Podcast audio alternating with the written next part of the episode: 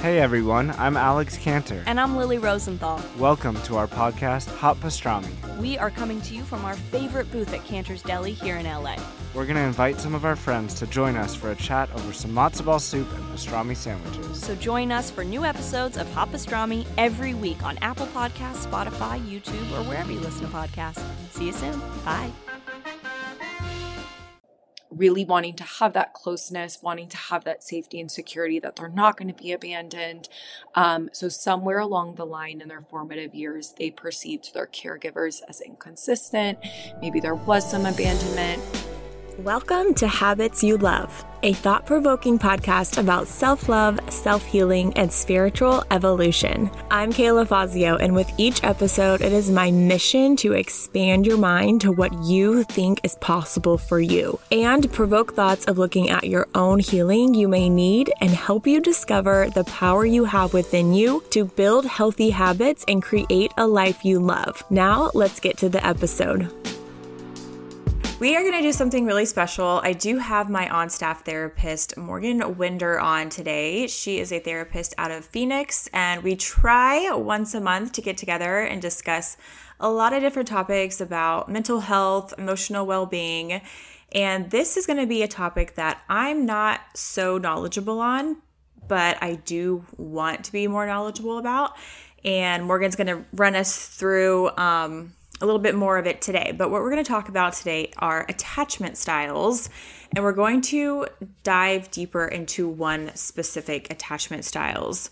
Um, when I was doing my research on this, I came across a really cool study that they did on children. So, attachment styles really develop early in childhood and they can last you know, throughout the rest of your life, into your relationships, really how you go into the world, your your just relationships with people as far as like trust or fear or jealousy and stuff like that. So, um, yeah, I'm just excited to dive deeper and welcome Morgan. Thank you for being on the episode. I'm so happy to be back. Um, this truly is one of my favorite topics. It always comes up at some point in treatment um, with any age. So, even if it's a younger kiddo, educating the parents on it and their attachment to their kid, and my teenage to adult clients, this is always a topic because it really does affect so much. It's how we attach to everyone in our lives. So, even coworkers, parents, are when parents have children. So, peers, romantic relationships. So, it, it's always a topic and it's always so informative and helpful for people to learn more about the relationships and how to just operate in a more secure way. So, I'm really excited to talk about this. Does anyone ever come in specifically about an attachment style, or is it something that just gets brought up based on behavior and what they're already kind of going through and what they want help with? Yeah, it is interesting. People do actually come in specifically for their attachment. And when that is the case, they pretty much have done previous work on relationships or have a further understanding and done their own research and understand a little bit more about their attachment style, really from that point they have identified it but really want to work on getting to secure attachment that is rare it typically is me providing the education once i have more information on the client on what attachment styles are helping them identify and working from there yeah, definitely. Like in the back of your mind, you're probably like, okay, this is the attachment style you are. And they probably have no idea. and then you just school them on their their own selves. Yeah, yes. It's um it's a difficult thing to identify with because it really does teach you so much about yourself that I once had someone describe it perfectly. It's so violating but validating at the same time to understand your attachment style. Um, so it is hard work for sure. Oh my gosh, I love that. Yeah. It's, it's validating. It's like validating but violating. Yes. That's good. That's really good. Yeah, I again, I really haven't done much research. I need to read that book Attached. I'm sure you've read it. Yeah, so good. Yeah. Okay. I feel like that might, that might be the bible of attachment styles. I don't know. I haven't really seen any other I think any other ones pop up, but just from doing a little bit of research, I'm pretty sure I know that I'm avoidant attachment. Um, and looking back on my life, I can definitely like confirm all that attachment style. Like, yeah, that's definitely what I am. Absolutely. That once you read examples of the traits and get a little bit more of an understanding on how that specific attachment style was formed, it is pretty easy to identify.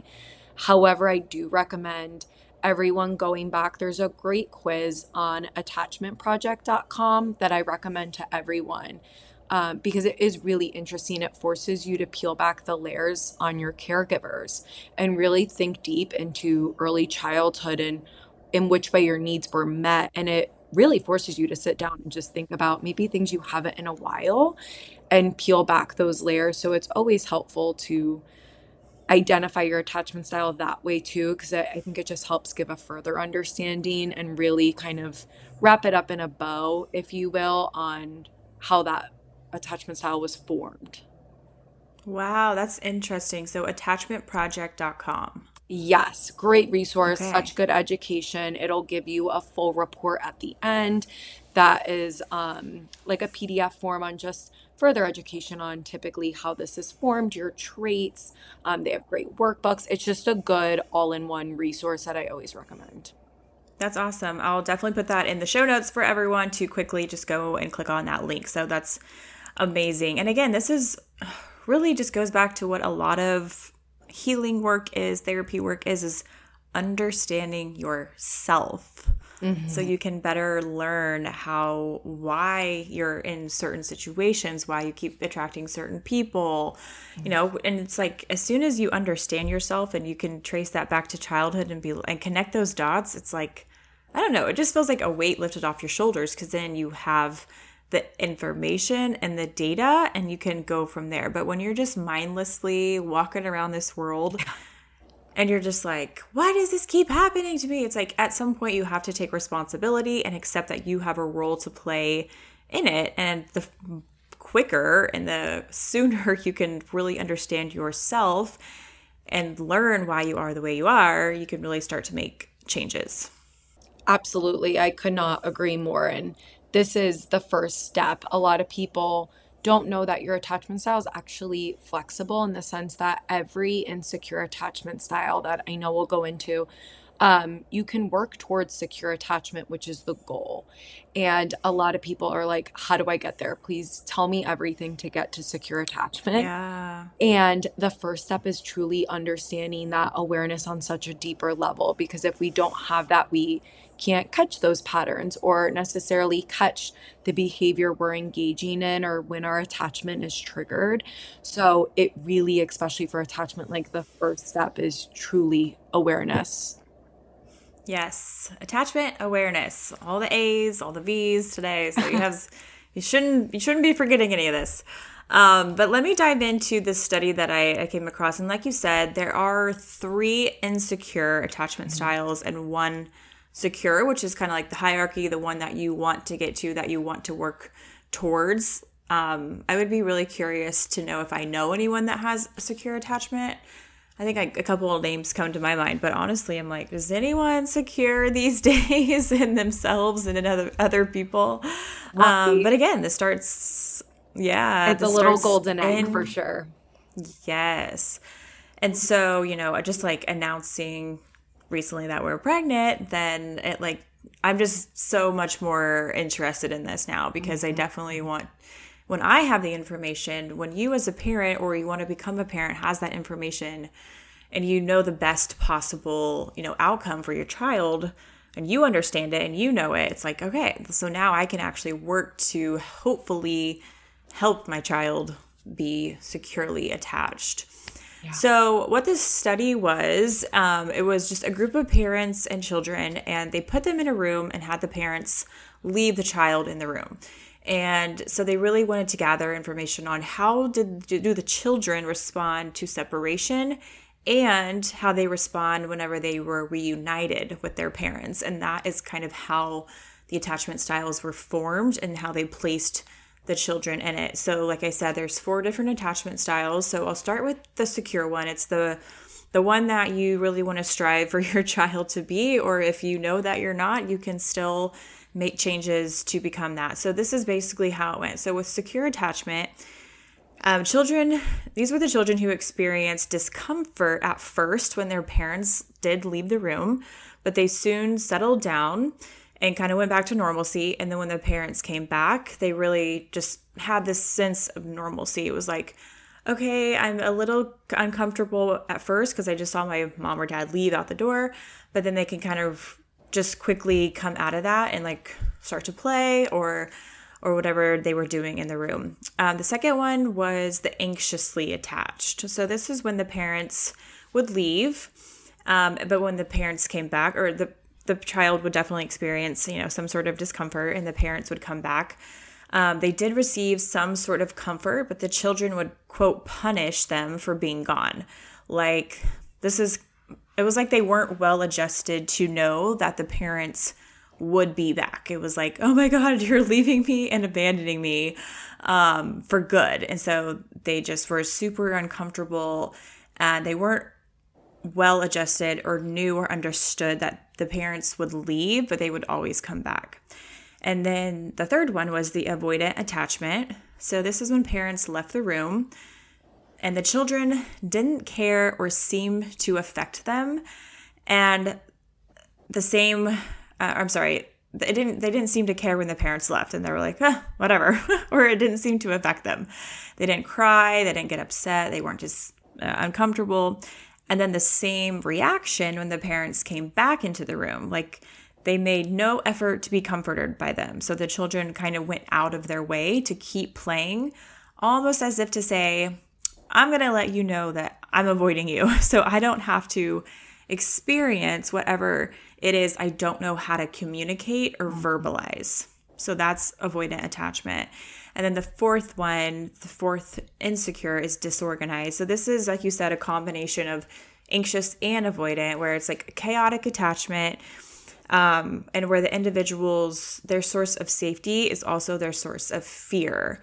So they want to be close, but they know as soon as they get too close to someone, they push away. So they're like anxiously trying to hold on to someone, but then when they get them, they want to avoid them and push them away. So that's basically the research that I did, um, kind of how it develops in early childhood and how you can understand which attachment style your child has. So sorry that was long winded, but that's basically it.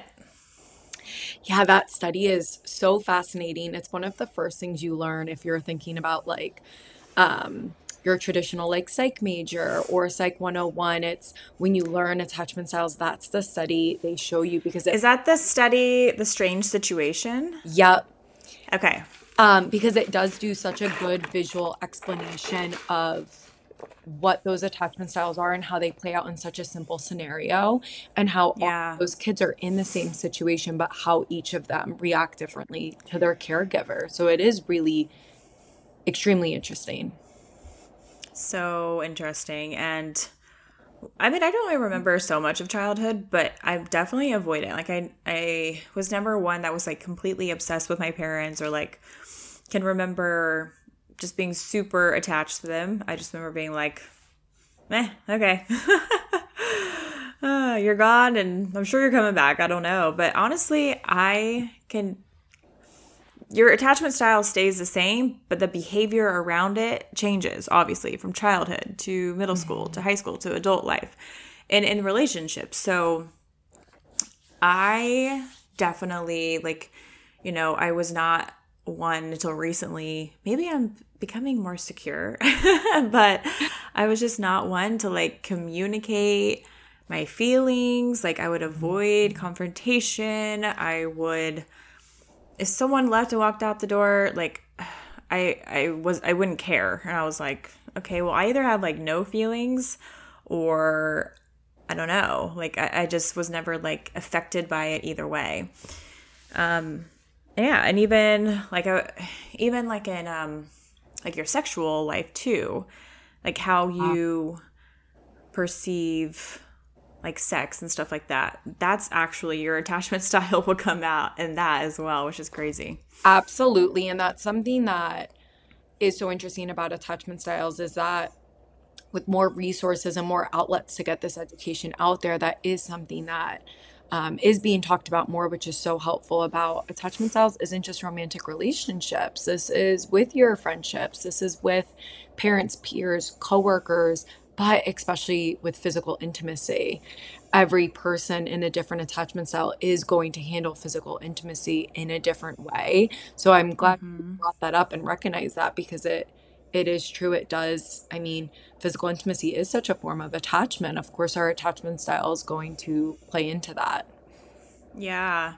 I'll have to maybe while you're talking i might have to find it. It was actually from the holistic psychologist. You know how she does those like she plays out those scenarios and yeah. she actually was doing attachment styles based on sex and i was definitely avoidant and i think it was something about like which i don't know how how much i'm exposing of myself here but it was like sex doesn't really mean a lot to me. Mm. Like it doesn't mean like I'm like, oh, like I am like yours now. You know what I mean? It was just I have to find it maybe if um if I can, but I just remember it being like, you know, it doesn't mean the same to me as it might my partner who's like, oh, when we have sex, we're super close and you know, it's mushy gushy. We're so like bonded, and I'm just like, uh. Absolutely. Know if that's bad, but no, not but at yeah, all. that's that's my attachment style. I don't know. Yeah, absolutely. And I I I love those posts where it does play out those scenarios. Um, and yes. truly, we could do like a whole nother episode on the intimacy of attachment styles because it is so true. And I think that's where it gets difficult with different attachment styles, being physically intimate and not being aware of it. Um, I think it's helpful to be aware of your partner's attachment style uh, because yes, play out your communication, physical intimacy, spending time together. It's it's just as important as love languages. It's so important to know that attachment style to be able to make sure you guys are recognizing those attachment triggers, attachment wounds, and and helping each other out with that. So, we are going to dive deep. You picked one. We wanted to do anxious attachment style today to focus on that one. Kind of like what is the definition? What is it? What does it mean to be anxiously attached? Yeah, absolutely. So, um, the anxious attachment online, sometimes you see this also is called preoccupied. They're the same attachment style. So each attachment style is rooted in some type of like attachment wound. So for the insecure attachment. So for avoidant, disorganized, and anxious, there's some type of attachment wound, a need that wasn't met there.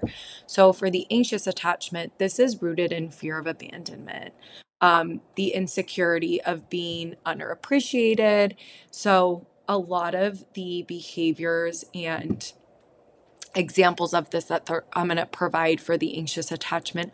All of this is really the fear of being separated from your partner, that fear of abandonment. So, a lot of the anxious um, attachment behaviors in that partner are going to be um, essentially like the avoidance worst nightmare of becoming so close and um, really wanting to have that closeness, wanting to have that safety and security that they're not going to be abandoned. Um, so, somewhere along the line in their formative years, they perceived their caregivers as inconsistent. Maybe there was some abandonment. One um, parent was providing maybe a more secure attachment, the other one was more absent. So, that was inconsistent. So, it really forms this constant anxiety and preoccupied behavior for that individual. It's so interesting because honestly, I feel like I have a little bit of that too. Mm. Like, my parents were always there, but I feel like maybe emotionally, because you know, I've said this, like, they didn't provide us the emotional tools. So maybe that's a form of being inconsistent or abandoned um, by not just not being there emotionally for the child.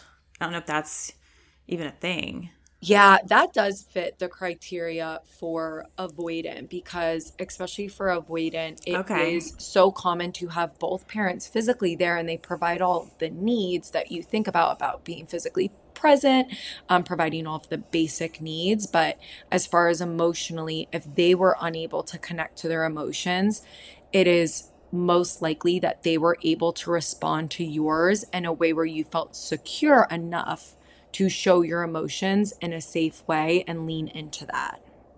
Hmm. Okay. Interesting. When you said preoccupied, I'm just thinking like, I feel like I would preoccupy myself.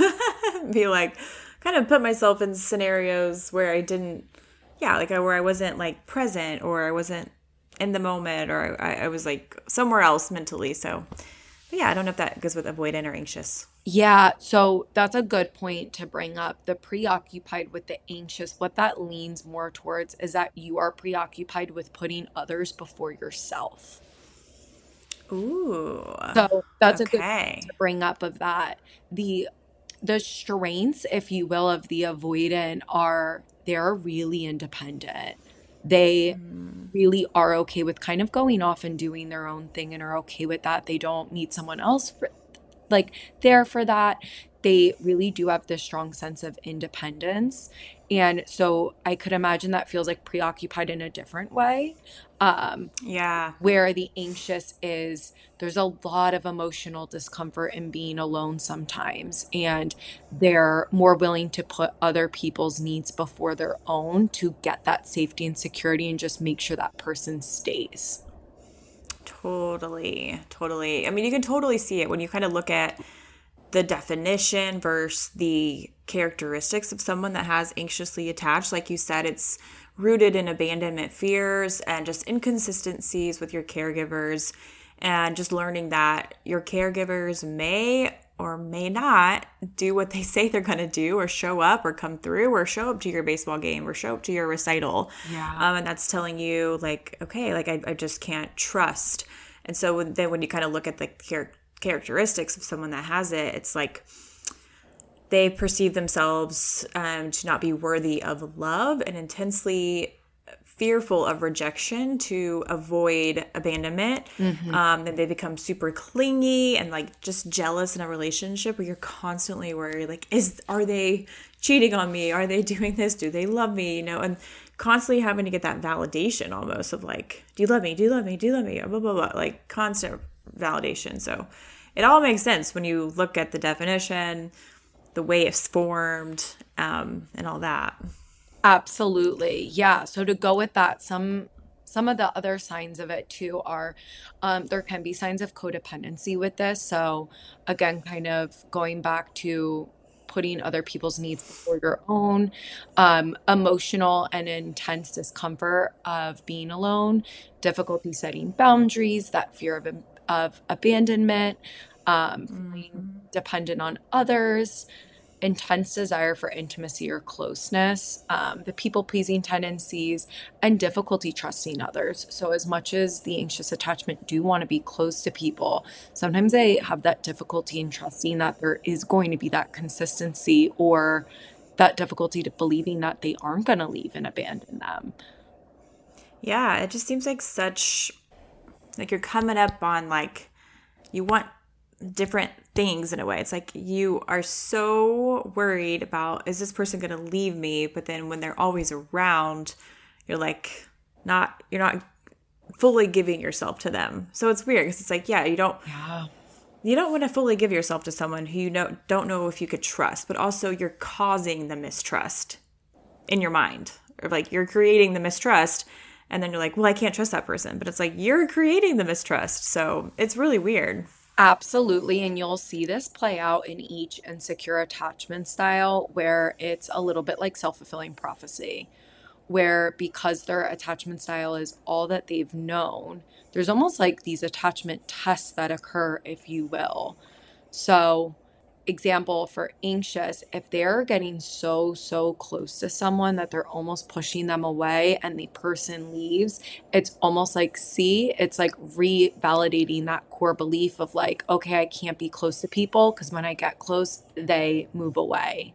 When, gotcha. When yeah. in reality, like, yes, those core beliefs might be true on things in your past, but if there was more leaning into that secure attachment, there would be healthier conversations around what's going on in the relationship, not maybe overly pushing boundaries and um, becoming so close and maybe having that clinginess to a partner. So, same thing happens with the avoidant and disorganized attachment style as well. So it is interesting, like you're saying, of almost their biggest fear. Sometimes the behaviors almost make that happen. Yeah, I mean, just to put that in an example that comes to my mind, and I'll reverse the roles this time because we're always picking on the men. So let me reverse the roles here. So, say we have an anxiously attached man with a securely attached woman starting out in a relationship, they're dating, they're months in, and then the guy is like constantly just creating that, like, the question of trust, like, you know, the jealousy and mm-hmm. the secure attachment woman is not doing anything. But over time, if the man is constantly, where were you last night? Why didn't you text me back in five seconds? Um, you know, stalking or whatever, like going to the place you say you are and making sure you're there, then the secure attached woman obviously breaks it off. She's like, well, I can't do this anymore. And then the man goes out and says, see, like I knew that I couldn't trust you and this always happens to me or you know what I mean? So yeah, they just they Absolutely. cause the situation and then blame the other person. Uh crazy. Absolutely. So, and I can definitely, I've definitely known some women to do that where it's like, they're just so crazy. I'm sorry to say it, but they're so crazy and they drive the other person away. And then they're constantly wondering, like, why is everyone leaving me? But they don't even see it in themselves that they're the ones doing it. The traditional guidance with fertility has been just wait and see. But now we have tools to help us plan for and track everything in our lives wellness, finances, careers, school. Why is fertility still wait and see? With modern fertility, you don't have to wait. I took the modern fertility test just a couple of months before I got pregnant, and I was amazed to see all the information they give you. You'll get insight into your hormone levels, like your ovarian reserve, and other important factors that can impact your fertility. The results go deep into what every hormone means, and you can also download the results to review with your doctor for next steps. It's an easy and affordable way to test your fertility hormones at home with a simple finger prick. All you have to do is mail it in with your prepaid label, and you'll get your personalized results within six business days, just like I did. Traditional hormone testing at a fertility clinic can cost you over $600, but modern fertility tests the same general set of hormones for only $179. And if you go to modernfertility.com slash habits, you can get yours for $20 off. Right now, Modern Fertility is offering our listeners $20 off the test when you go to modernfertility.com slash habits. That means your test will only cost you $159, which is a fraction of what it would cost at a fertility clinic. Get $20 off your fertility test when you go to modernfertility.com slash habits. That's modernfertility.com slash habits. Yeah, and it is so hard that really the attachment styles do play out the way they do. And again, it really goes back to that awareness to be able to calm that down. So maybe if someone's feeling triggered of, okay, my partner is like not near with me, I want to be checking up, I want to be calling and texting a lot, I feel suspicious it really comes down to that ability to emotionally regulate and rationalize and calm that anxiety to get to that secure attachment. So, if someone is unaware of those patterns, they're not going to be able to catch it to really recorrect and recorrect and recorrect, which is how we get to secure attachment. So, again, just going to stressing how important it is to know the examples and for each individual we might have different triggers that activate our attachment. So just getting that help to figure out what your triggers are. So when they're happening in your relationship, you're a little bit more aware to catch it and recorrect it and work with your partner to recorrect it too. Definitely. So if someone was to read the definition of anxiously attached, but they can't really you know, remember. They can't think back to their childhood and think, you know, did I ever have that feeling of not trusting if my caregiver was going to show up? Or maybe they just really strongly know. I know you mentioned the apart um, attachment project, but do you have any tips where someone can maybe go off right now and kind of like start to learn or maybe just a couple of tips or tricks they can take right now and be like figure out their attachment style or is yeah. it basically just researching and trying to really remember what you remember? Yeah absolutely. So i think a big part of anxious attachment to kind of think back in your childhood and even your romantic relationships growing up and relationships in general is did you constantly feel like other people don't care about you as much as you care about them I mm. think that is a huge component. Someone who is securely attached wouldn't necessarily feel that way. They would be like, no, I never questioned how people feel about me or my friendships, relationships, not even my parents. Um, did you ever question if your parents were going to abandon you or feel abandoned by them? So I think that's another way of figuring out did it constantly feel like people were leaving you or that you didn't feel good enough to keep these relationships? Um, and also, I think really how comfortable do you feel depending on others? Um, maybe someone who is avoidantly attached is not going to look back and feel like, okay, I always needed to depend on others. I always needed mm. to disclose information to feel supportive or go to my caregivers and talk and process things with them. So I think for an anxiously attached, they're going to feel like their relationships in general that they really want to depend on others and want to be really close with them. Yeah. Yeah, that's good. I mean, I think it's really easy to decipher that, what you just said. I don't think anyone would be like, hmm, I don't remember. Like, yeah. you know, if you are f- scared of being abandoned or rejected, or like you said, always depending on people, or always scared people are going to leave you. So, that's a really good one. Um, just a quick little like, okay, I, I probably am anxious attachment style, and then you can dive deeper into that specific one and learn again, understand it, learn it. It's just data, it's just information.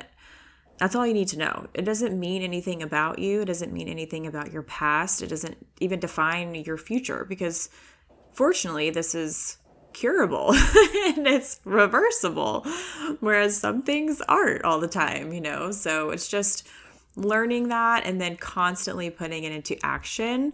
Like you said i really like that you brought up just the trigger. It's like okay if you're in a relationship and you have the trigger of like your boyfriend or girlfriend went out they're going out with friends like what's your immediate thought that comes to your mind?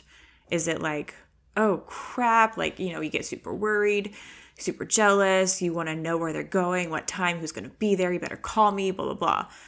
Like that's a trigger in and of itself.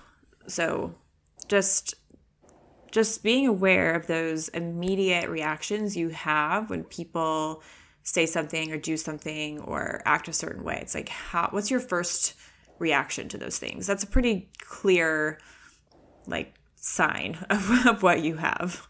Yeah, absolutely. And again, like you said, just being aware of those triggers and how it comes up and something that's helpful, just kind of like a tip and tool to be able to take away is typically there's always a specific thinking pattern or core belief, if you will, with each attachment style. So maybe for anxious attachment, it's going to be like I'm going to be abandoned or I don't feel good enough.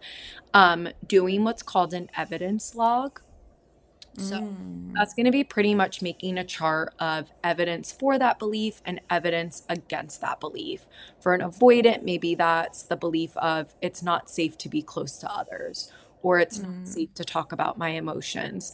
So, really being able to provide evidence for that belief and evidence against, and it really does help you sit down and challenge those negative beliefs you have about your attachment style or um, with your partner. So, for anxious, avoidant, and disorganized, whatever that thinking pattern is and belief, the um, evidence log is a helpful tool to kind of just be able to put immediately in action to just sit there and challenge your thoughts before you act on it or before you pull away or want to lean in closer or make an impulsive decision. It kind of just helps you pause. Yeah, absolutely. And I just want to reiterate like when you are doing this work, it's you need to like you need to forgive yourself for what you didn't have control over or what you didn't know at the time. Like it's really hard to go back to your childhood and be like, I wasn't even in control of myself and this is kind of what other people quote unquote did to me and now I'm having to unlearn all this stuff. So just like really forgiving your parents, your caregivers, because everyone is just doing the best they can with what they know. Yeah. And to just accept that in the moment and and not to say move on, like just get over it, but just have grace and forgiveness for again, what you didn't know at the time and what they didn't know at the time. Like I don't want to be avoidant attachment, but that really wasn't really up to me at the time, but it's up to me now to make sure that I reverse it and I, I work towards that secure attachment. Absolutely. That's always, I think, the hardest part in a session, or even when I like assign this as a homework, is that frustration of I didn't ask for this. There was nothing I could have uh, do to change yeah. Like my, this has a big role with parents, so it's oftentimes there's a little bit of anger towards that parent or just that childhood experience of I did not know at the time that these needs not being met would lead to this. And the way I choose partners and the way I behave in relationships and just attach to others. So it's totally valid to have that sense of frustration, but again, allowing yourself that grace. And that's the beautiful part about attachment styles is that it is flexible. I've seen people go from anxious, avoidant, disorganized attachment and get to secure.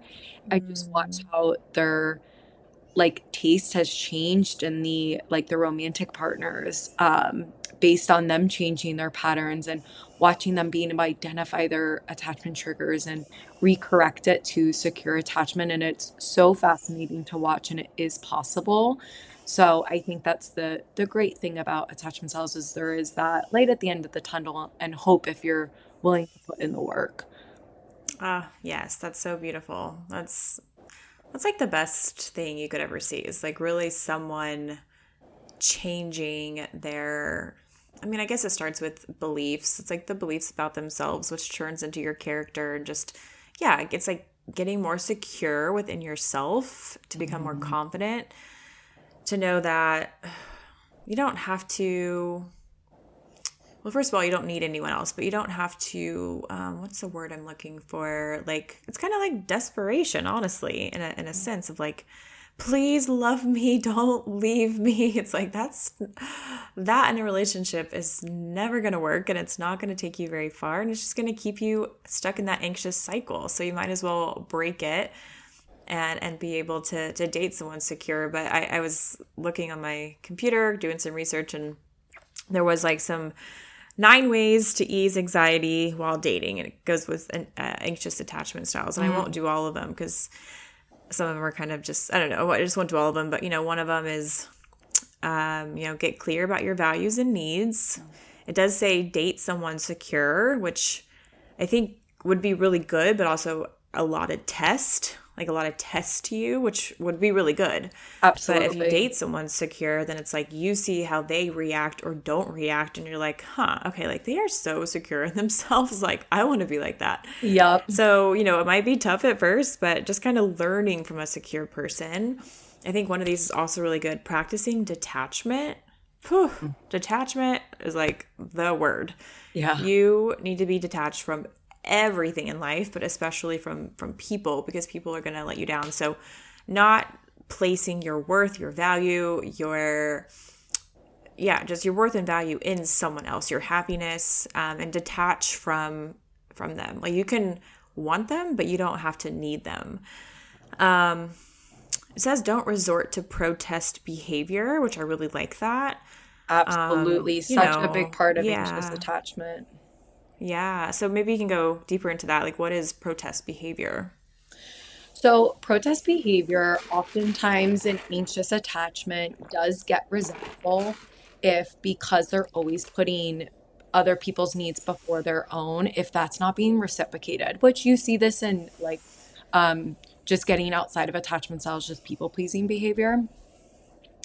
But protest behavior is really that strong, like digging your feet in the ground, like dying on that hill protest behavior of like getting really angry at your partner and just that unhealthy communication style that because you feel unseen and unheard, that you're almost like shut off and just angry and dying on that hill rather than being open to communication and open to hearing your partner. So maybe if you're calling and texting your partner while they're out and maybe they're not responding or they're just being secure and just kind of like not engaging in all of the texts and calls, someone might go into that protest behavior because they don't feel seen, they don't feel heard, and really just get so stern and resentful and angry. Yeah, it's like that. Oh, they're gonna hear from me when they get home. like they are gonna get it. Absolutely, and it's it is so common when you think about people pleasing. Like if you're constantly putting your needs before others and people, it feels like people aren't reciprocating that back. There does become that big resentment of, well, why aren't other people doing this for me? And why am I always putting myself out there? And that just like that exhaustion. So, yeah, eliminating the protest behavior is definitely helpful. Yeah. We've talked a lot about, you know, this and dating and stuff, but um and I think we've talked a lot about it in general and I think it's really good information. I think it's really enough information for someone to at least pique their interest and, and maybe spark a little like, huh, like maybe I should look into that more. Um, is there anything else you want to say about anxious attachment other than, you know, where it's how it gets developed and how it can show up? Any other thing we should know about it? Yeah, I wanted to give a few of kind of just like some real life examples. We talked about Yeah. maybe calling and texting a lot, but um, some like modern day examples of this could be frequently checking social media a lot for information. So, um, oftentimes when attachment is triggered, maybe someone's like looking up that person a lot or constantly checking in on them, almost like not stalking, but checking in on social media very Yeah. that's a really anxious reaction. Um, feeling suspicious when everything is calm. So, say the relationship is going really well, things are secure, that feeling really suspicious, like something bad's about to happen. Um, really, those typical anxious behavior of that fear of the unknown, fear that something bad might might be happening because things are calm. Yeah, it's like it's too good to be true right now. Absolutely. Like, what am I missing? And that that is a typical behavior of someone who is highly anxious when everything is calm. It's almost like, okay, what am I missing? There must be something I need to be worrying about. Um, this is like a good work example. So, overextending on work projects to please your coworkers, maybe like breaking some boundaries with coworkers to want to please them, um, having a hard time saying no, um, repeatedly asking your partner if they find you attractive or do you love me? Um, do you care about me? Um, and then just calling and texting repeatedly a lot. So if that partner is not physically present and maybe you don't have the security of knowing their whereabouts or what's going on, just really having that fear and wanting to become even closer. Yeah, those are great, especially the social media thing. It's like Yeah. You're like, are they? Where are they? Are they posting on their story right now? like, I texted you, but now I'm seeing that you're posting stories, and then whoo wee, a whole thunderstorm of emotions starts to come up. Absolutely. And even if that's like, that could be post breakup too. Uh, that Yeah. attachment rather than maybe feeling secure and moving on, um, of feeling like you need to be frequently checking up on and constantly checking for those signs or answers or feeling anxious about it. Definitely a big modern day sign of anxious attachment. Yeah. So I know I've said it multiple times that I'm like, maybe I'm anxiously uh, attached, but honestly, I'm wondering if maybe people can like dip in and out for like a season of their life because when you just said that, I was thinking, you know, kind of post after I got divorced and then after my mom died, which is like two huge things of abandonment, you know, like Absolutely. well, one left, one chose to left to leave. Actually, they both chose to leave, whatever. But I just remember I was like in this quote. I was it wasn't even a relationship, but I was dating someone. I was just so anxiously attached to them. I was like, that was me. What you just described, like constantly checking social media and like if I like I think I called. I think I one time I called them.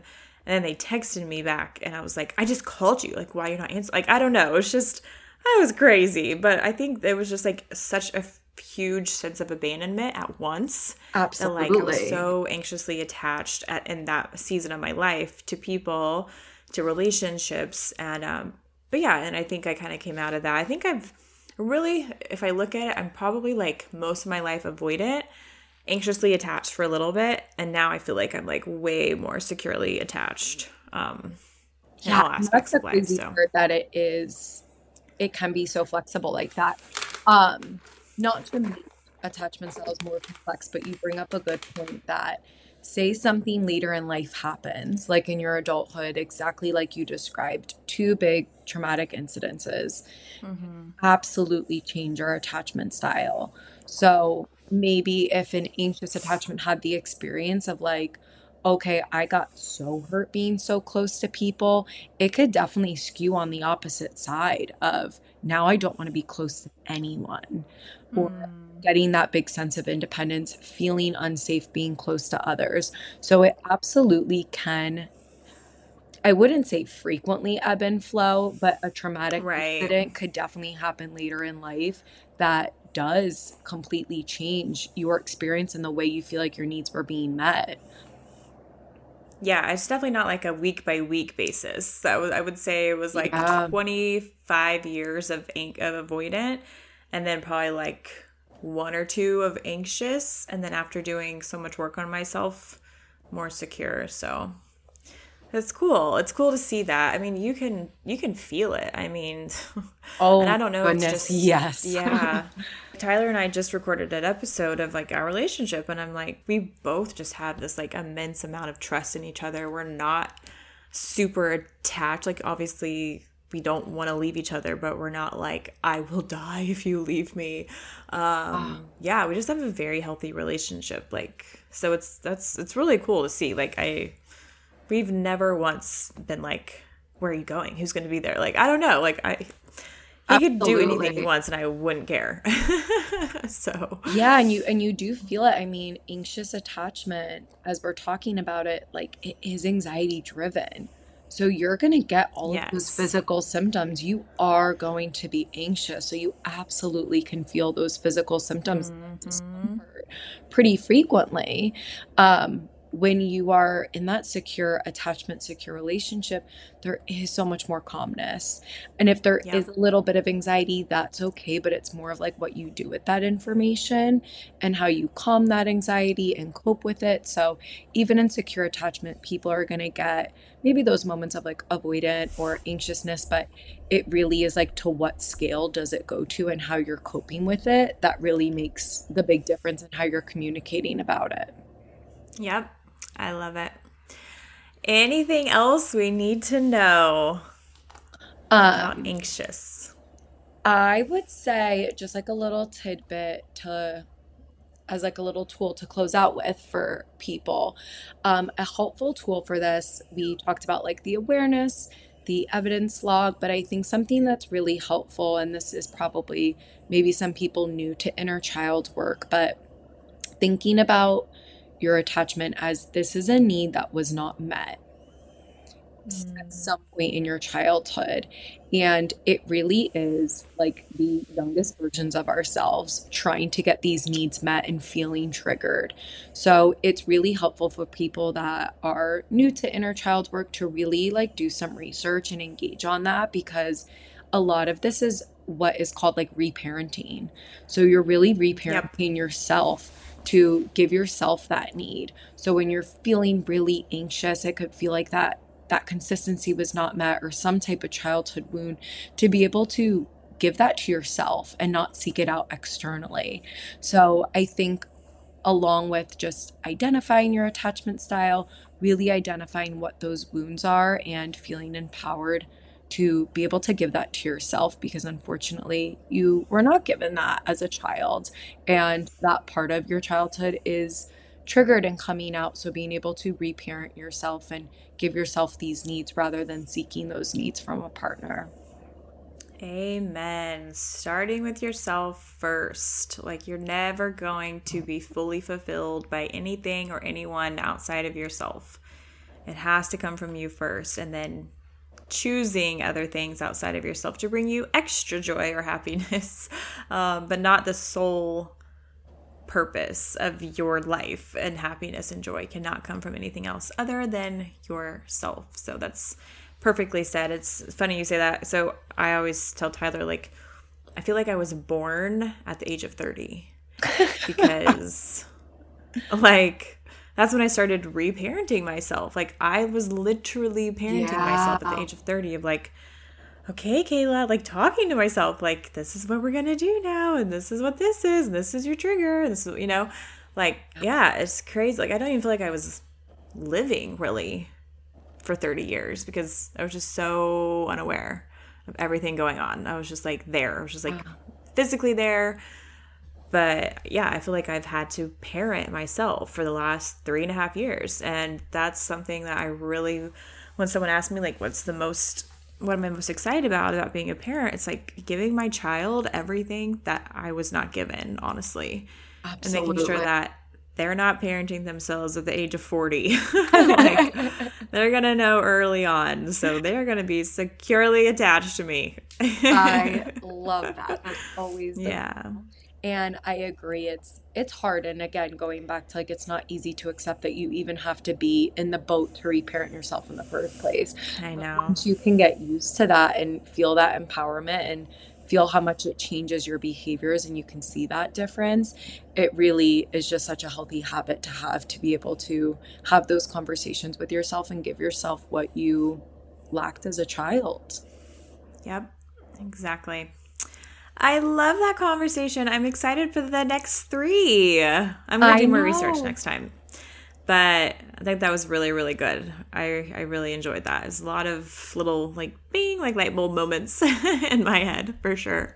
Absolutely, it's so fascinating to talk about because even if you don't specifically relate to a certain attachment style, it's likely you have encountered someone with that attachment style, or it just kind of helps make sense about a previous relationship or friendship. So it's always so fun to talk and learn about. I think I don't know. Everyone has to obviously have one, right? Absolutely, everyone has. Okay. One. Yeah, yeah, yeah. Okay, so y'all better figure yours out. figure yours out, and then when you do, let me know what you figured out about yourself and how you're going to fix it. If you're secure, come to me and tell me some tips. yeah, we want a poll on who is secure. Yes. yes. I'll put it out there when we release the episode. Okay, Morgan. Well, that was so good. Um, yeah, I'm excited for the next three. I am so excited. Thank we you will. so much for having me. Yes, thank you. You're so good. Um, all right, well, we'll talk to you next time. Okay, see ya.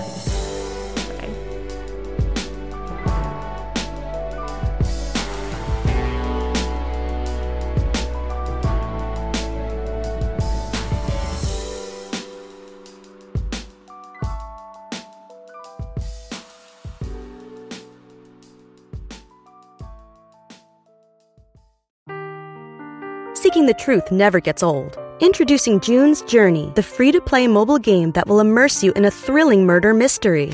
Join June Parker as she uncovers hidden objects and clues to solve her sister's death in a beautifully illustrated world set in the roaring 20s. With new chapters added every week, the excitement never ends. Download June's Journey now on your Android or iOS device or play on PC through Facebook Games.